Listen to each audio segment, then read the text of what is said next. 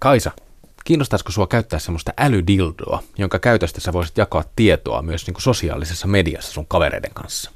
Anteeksi, mitä dildoa? Älydildoa.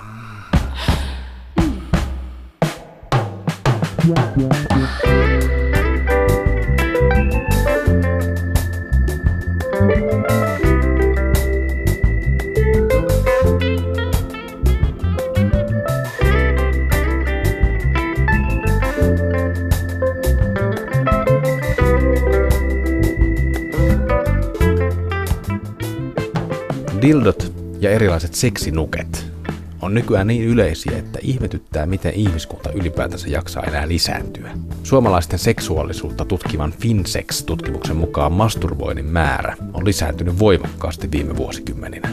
Ei ole mikään ihme, että myös apuvälineiden määrä ja monipuolisuus lisääntyy.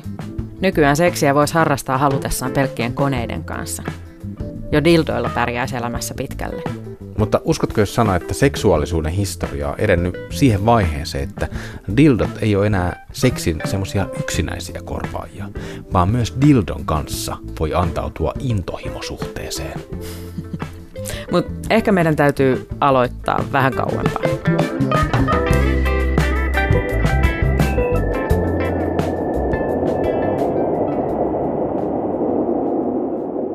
Egyptiläiset uskoivat 4000 vuotta sitten, että Atum Jumala loi maan masturboimalla. Tämä masturbaation kuvaus on jopa nykyisillä mittapuilla aika akrobaattinen. Myytissä Atum tosiaan yhtyy omaan nyrkkiinsä, ejakuloi omaan suuhunsa ja sitten vielä niistää ja sylkäisee luodakseen tuulen ja meren. Tämän jälkeen Atum itkee ja kyynelistä syntyy ihmiset. Tarina ei kerro, minkä takia Atum itkee, mutta yksinäiseen luomistyöhön liittyy jotain surua. Suru ei ole häpeällistä, vaan jotenkin majesteettista murhetta. Masturboinnin ja itkun jälkeen luomistyön hedelmät, tuuli ja meri, synnyttää yhdessä maan, taivaan ja tärkeimmät jumalat. Vanhimmat löydetyt dildot on 30 000 vuotta vanhoja ja ne näyttää ihan samalta kuin nykyään. Ne ei ole tietenkään mitään semmoisia geelipippeleitä kuin nykyään, vaan on kovaa kiveä. Arkeologit on ollut sitä mieltä, että vanhimmat tekopenikset on ollut ennen kaikkea rituaaliesineitä. Mutta joidenkin tutkijoiden mielestä niitä on myös käytetty ihan perinteiseen masturboimiseen ja seksileikkeihin.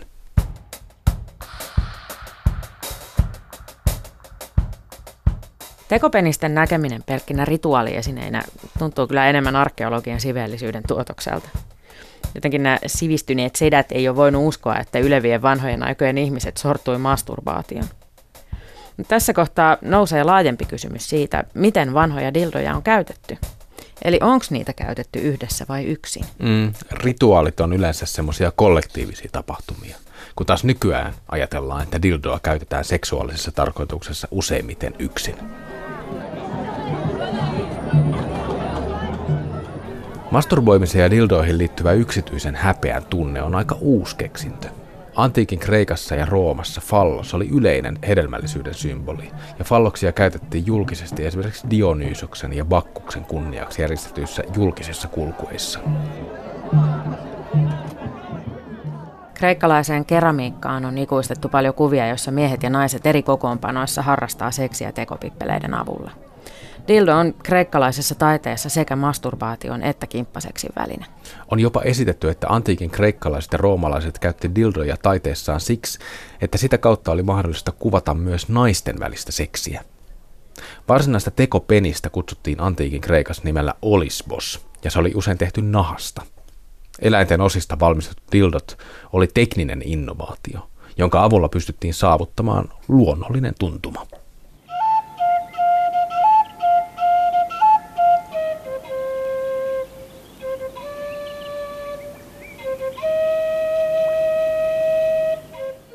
Kreikkalaisen Aristofaneen vuonna 411 ennen ajanlaskun alkua kirjoittamassa Lysistrate-näytelmässä Atena ja Spartan naiset joutuu kärsiin sodan aikana pahasta seksin puutteesta. Miehet on rintamalla ja sota vaikuttaa myös kulutustavaroiden saatavuuteen. Lysistrate harmittelee, että sen jälkeen kun miletoslaiset panivat meidät kauppasaartoon, ei ole enää saatu edes niitä kahdeksan sormen pituisia tekovehkeitäkään, joista sai edes vähän nahanmakua. Pentti Saarikosken suomennossa. Edes ankeriaita on sota-aikana vaikea saada. Naiset päättää mennä totaaliseen seksilakkoon, jotta miehet tulisivat järkiinsä.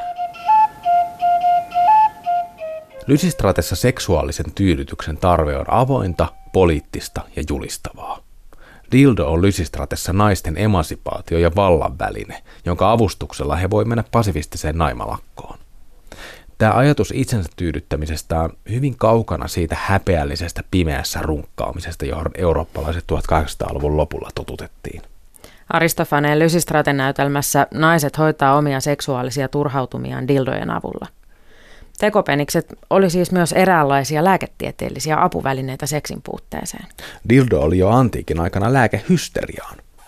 Hysteriahan tarkoittaa sitä, että kohtu kuivuu seksin puutteessa ja lähtee liikkeelle – jo antiikin Kreikassa hysteriaa hoidettiin dildoja avulla, ja sama jatkui myöhemminkin eurooppalaisen lääketieteen historiassa. Mutta tullaan tähän vähän myöhemmin. Nimittäin antiikin päätettyä ja keskiajan alettua dildot lähestulkoon hävis länsimaisen taiteen repertuarista.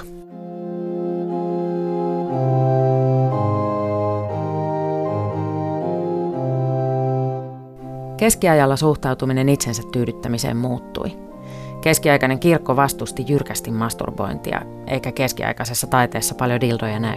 Kirkkoisä Tuomas Akvinolainen määritteli itsetyydytyksen synniksi teoksessaan Summa Theologiae. Mutta aina kun joku asia kielletään täysin, niin ihmismieli tuntuu haluavan tavalla tai toisella kiertää tämän kiellon. Jopa Jeesuksen ylösnousemukseen on liitetty masturbatorisia piirteitä.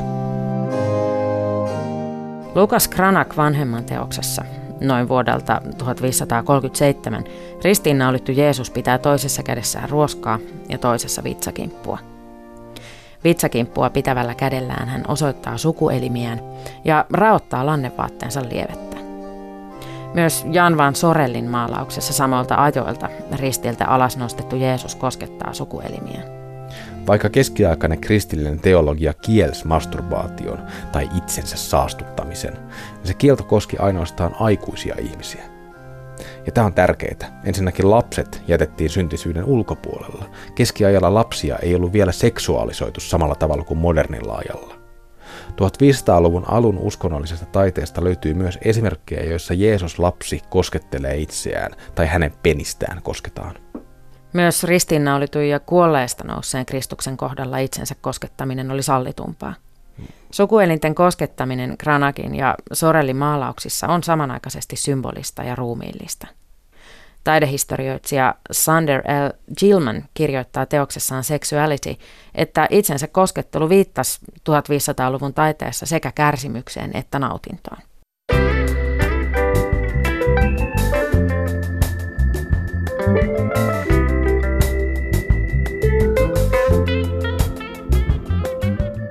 Runkkaamisesta ei ihan kauheasti puhuta kavereiden kanssa. Siihen liittyy edelleen jotain häpeää. Tämän takia nämä 1500-lukulaiset maalaukset Kristuksesta koskettelemassa itsensä tuntuu jotenkin aika vapauttavilta. Kristuskin oli ihminen.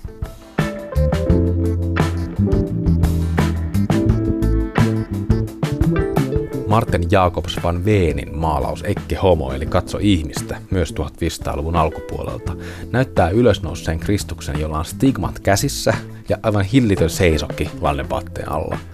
Tämä Jeesuksen erektio ei ole viittaus niinkään ikään kuin lihallisuuden syntiin, vaan viriliin ylösnousemukseen. Se on niin kuin positiivinen symboli.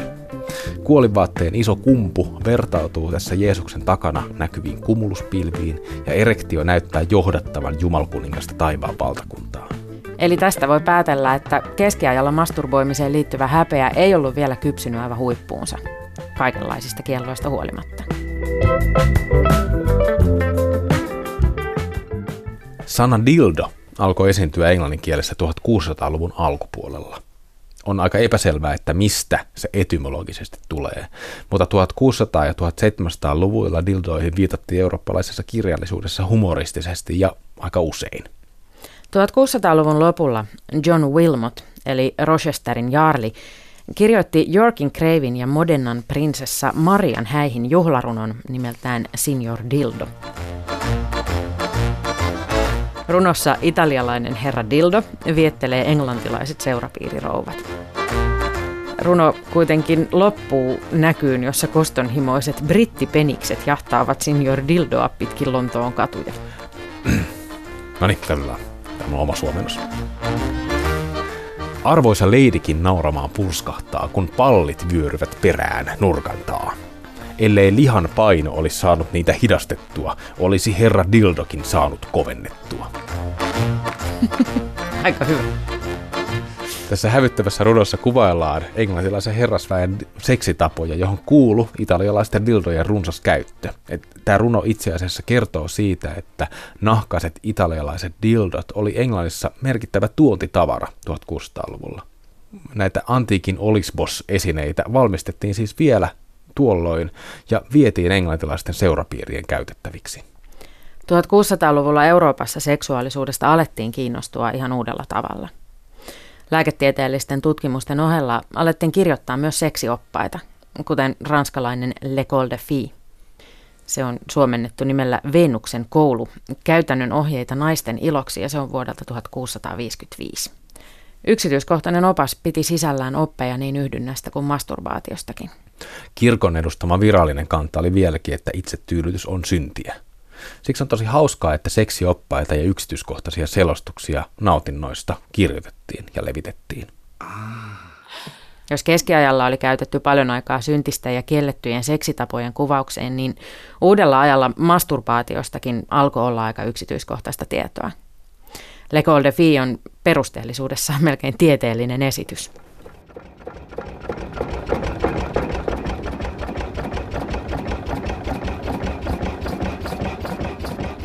Amerikkalainen lääkäri George Taylor keksi vuonna 1869 höyrykäyttöisen vibraattorin, jonka tarkoitus oli mm. puhtaasti lääketieteellinen.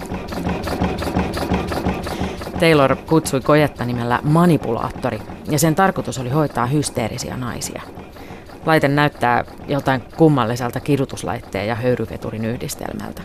Tämä kidutuksen ja nautinnon yhdistelmä on itse asiassa aika tyypillinen viktoriaanisen aikakauden kuvio. 1800-luvun loppuun mennessä Euroopassa oli alettu suhtautua äärimmäisen vihamielisesti itsensä tyydyttämiseen. Lapsille rakennettiin sukupuolielimien koskettelun estäviä vöitä, kivuliaita penishäkkejä tai myös semmoisia hälytysjärjestelmiä, jotka kertoi vanhemmille pojan peniksen jäykistymisestä. Toi on niin ahdistavaa. Mutta on kuitenkin mielenkiintoista, että nimenomaan lasten seksuaalisuuteen alettiin 1700- ja 1800-lukujen aikana suhtautua niin vihamielisesti. Esimerkkinä toimii vaikka saksalaisten Grimmin-veljesten satukokoelma, jota voidaan pitää myös seksistä valistavana teoksena. Siinä lapsia rangaistaan taajaan.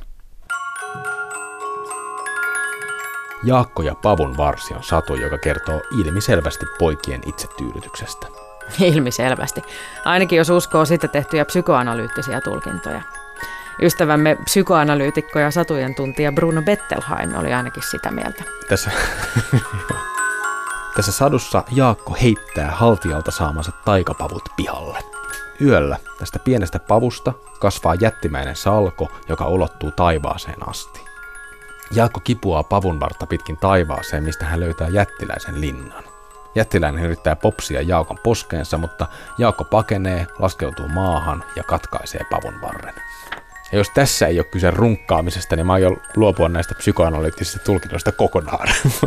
Ehkä se nähdään sitten seuraavissa jaksoissa.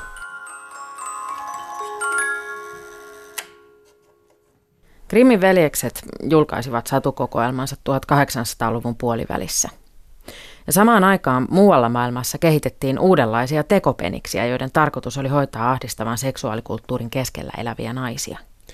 George Taylorin manipulaattoria ja muita surisevia ja mekaanisia tekopeniksiä markkinoitiin usein lääkkeinä ahdistukseen ja hysteriaan.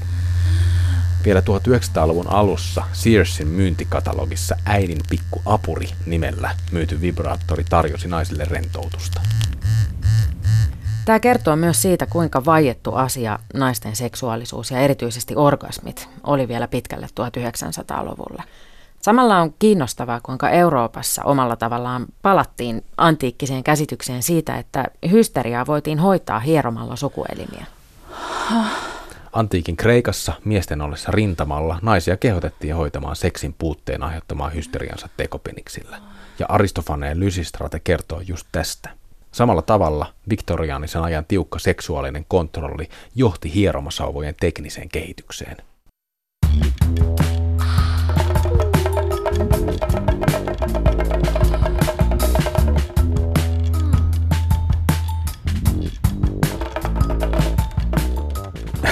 kun mä ajattelen 2000-luvun alkua, niin mulle tulee mieleen Stefan Lindforsin suunnittelema se Design Dildo.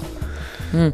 Se oli jotenkin semmoinen niin vap- jollain tavalla vähän vapauttava asia, että yhtäkkiä kaikilla ihmisillä oli joku dildo ja ne kävi pornoliikkeissä ja ää... Niin ja siihen aikaan tuli just ne, tai en mä tiedä tuliko ne silloin vähän aikaisemmin, mutta just nämä tämmöiset kunnolliset seksikaupat, jotka ei ollut semmoisia tuhrusia ja jotenkin suttusia, vaan sellaisia just tyylikkäästi suunniteltuja mm. designpaikkoja, joihin voi mennä niin. hipeltään niitä tyylikkäästi suunniteltuja esineitä. Ja sitten mennä kotiin mm. hyvällä omalla tunnolla. Niin, kassi ylpeästi. itseään. Niin, ja kassi ylpeästi heiluen siinä, siinä tota, rinnalla, että ei, ei enää myöskään ollut ehkä sitä, että ne ää, pornovälineet olisi pitänyt pakata siihen johonkin tunnistamattomaan pakettiin, vaan ni, niitä pystyi niinku kantaan huomattavasti ylpeämmin. Niin. Joo. Ihana maailma. Mm. Onneksi, onneksi me elän nyt. Onneksi me eletään just nyt.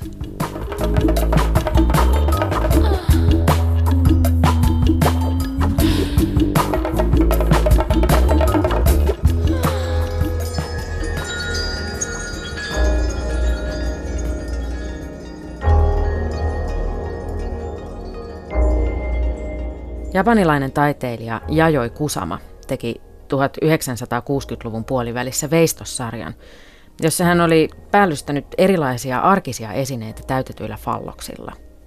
Soutuvene, silityslauta, tuoli ja sadetakki oli kaikki eräänlaisen tekopeniksistä koostuvan rihmaston peitossa. Kusaman teossari tuntuu väittävän, että seksuaalinen halu voidaan liittää mihin vaan. Pop-taiteilija Klaas Oldenburg tulkitsi Kusaman teossarjaa sanomalla, että fallokset ovat pieni peittävä asia jonka jälkeen millekään muulle ei jää tilaa. Tekopenis symboloi Kusaman teossarjassa seksuaalisen halun totaalisuutta. Nykyajan näkökulmasta Jajoi Kusaman teossarjaa voisi tulkita myös siten, että arkiset esineet muodostaa verkoston, jonka yhteisenä nimittäjänä on seksuaalinen halu. Nykyään yhä useampi esine on osa tietoverkkoa ja on alettu puhua esineiden internetistä. Johon muuten dildot myös liittyy. Vuonna 2017 kanadalainen dildojen valmistaja joutui oikeuteen dildojensa tietosuojasta. Yhtiö oli kehittänyt dildoja, joissa oli langaton verkkoyhteys, ja se toimi semmoisen applikaation, eli ohjelmiston välityksillä. Ja niiden avulla dildoa pystyi säätämään ja myös jakamaan omia masturbaatiokokemuksiaan niin kuin kavereiden kanssa. Se oli tämmöinen sosiaalisen median ja dildon yhdistelmä. Ja äh, samalla yhtiö oli sitten kerännyt tietoja asiakkaiden dildon käytöstä. Amerikkalainen tietoturva-aktivisti päätti murtaa kanadalaisyhtiön dildojen suojauksen ja liittää omistamansa dildon Tor-verkkoon. Operaation tarkoituksena oli, että älydildoa pystyi tämän jälkeen käyttämään anonyymisti ja rauhassa. Eli nykyään masturboiminenkin on osa esineiden internettiä.